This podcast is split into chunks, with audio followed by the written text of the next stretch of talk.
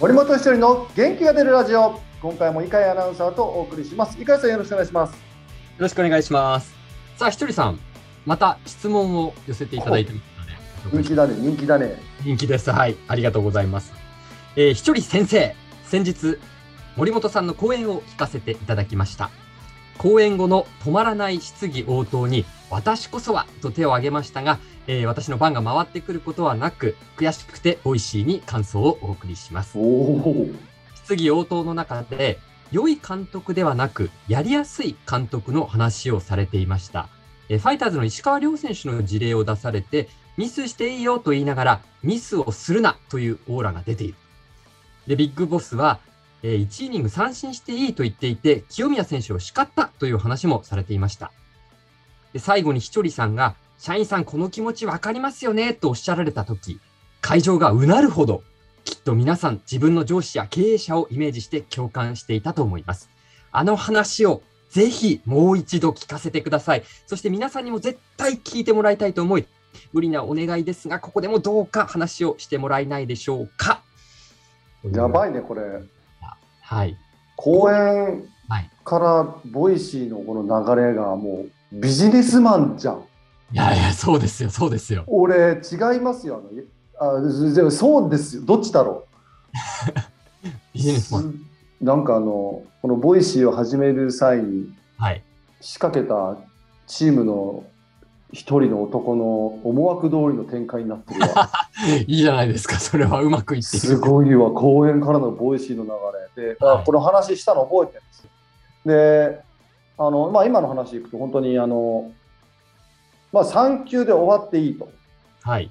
で、1イニング3球っていうのは、まあ、3人スリーアウトがある中で、初球、初球、初球で終わるってことが、まあ、その今まででいくと、流れでいくと、そのタブーというか、暗黙なんですよ。その3人目は初球、先頭バッターアウト、2球目、で2番目の人がアウト、はい、3番目の人はまあ1球待って、はいはい、見ると3球で終わっちゃいけないみたいな、なんかね、そういう暗黙のルールがあるんですよね。あそうなんですね。はい、なんでかわかんない。まあ、なんでかっていうのは、まあ、僕の中で理由はなんとなく出てるんですけど、その、まあ、3球で終わると相手にリズムも生まれる。はい。はい。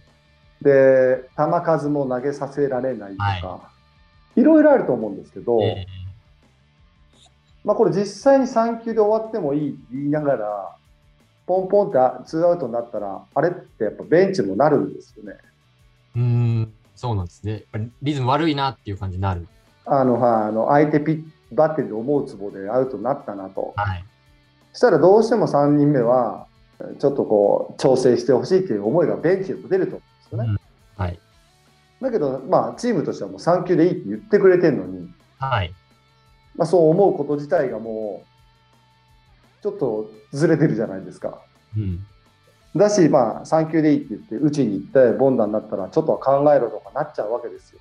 はい、それってどうなのって本当に3球で終わっていいっていうじゃあなんで3球で終わっていいって言なんで言ったのかっていうところに問題が起きてくるわけです。はい、はい、はいその意図というか、はい、そうそう、チームとして3球で終わっていい、まあ、これ、バッティングコーチがもし言ったとしても、バッティングコーチは、まあ、チームの監督のその下で働いて、下っていうか、まあ、監督と一緒になって働いてるわけですから、はい、まあ、監督の意思でもあると思うんですよ、コーチが言うものっていうのは。はい、ってことは、じゃあ3球で終わっていいっていうのはチーム方針になるわけです。はいで3球で終わって怒られるっていうのは、なんでだと。うん、だったらその、まあ、とにかく思い切っていってほしいっていう思いであれば、3球で3人目の初球を打った選手を称えるべきだと思うんですよ。はいはい、よくぞ行ったと、あの状況で。はい、でも、ほぼ、ほぼこれ、多分そうならないんです。あそうなんですね。そうそう。まあ、これが、あの言ってることとや、はい、やってることが違うじゃねえかってなっちゃうわけです。はいはい。だ選手からすると、まあ、そこがはっきりしないから、うん、行けって言われても行けないわけです。だけど、まあ、ビッグボスは、今年はもう本当に3球で行けって、それぐらい思い切って行ってくれって言ってて、はい、ワンアウトかツーアウトか満塁で、スリーボールで打たない、それが清宮君だったかな。はい。打ちに行かなかった時に、なんで打ちに行かないんだと。あれを言ってくれたら、あ、はい。むしろ消極的な方が怒られると思うわけです。はい。まあそうでもあ普通の首脳陣は、満塁でスリーボールになったら、もう押し出しの確率が高くなるんで、はい。じっくりいってほしいんですよ。あ、そんな簡単に手出すなと4球目。そうはいそうそう、もうそこでヒット、まあ、結果本当に結果論になるんで、そこはでど真ん中打ちに行って、はい。ヒットになれば、それはワッショイ、ワッショイだけど、はい。ど真ん中だろうが何だろうが、そこスリーボールから打って、ボンダになったら、はい。こうまあ、ちょっと考えろってやっぱなると思うんですよ。点数欲しいから。まあバッテリーの方がね、当然プレッシャーかかってる状況です、そうそう。で、チャンスの場面で今度は、あの、あ、ボンダしたらっていう思いが消えると思うんですよ。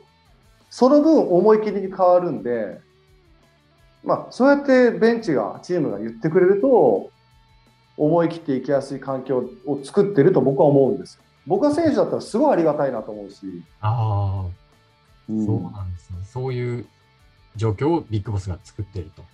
そうそう。だから、そうね、あの、講演の時も、はい。お思い切ってやれ、思い切ってやれって、上司の人が言ってくれる割には、はい。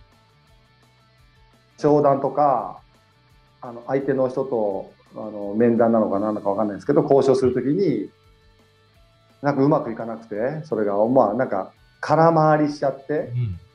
お前何やってんだって怒られるケースがあると思うんですよ。はい。いや、思い切っていけって言ったじゃんみたいな、結局、結局結果論会みたいになっちゃうんで、だからじゃあなんで思い切っていかせたのよって。で、思い切っていかした方がいいと思うんですよ、どの場面でも。はい。だけど、その思い切っていけたことをまず評価してくれないことには、はい。まあ、社員も選手もそこはやっぱ伝わらないと思うんですね。あみたいな話をしたんですす。そうそう。みたいな話をしたんです。